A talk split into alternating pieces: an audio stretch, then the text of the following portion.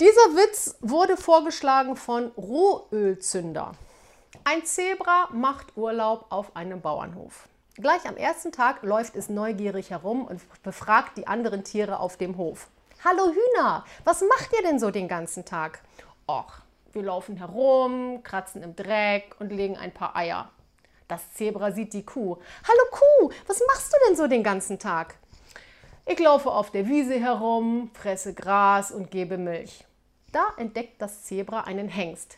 Hallo du, na? Und was machst du so den ganzen Tag? Da antwortet der Hengst, hey Kleines, zieh mal dein Nachthemd aus, dann zeige ich es dir.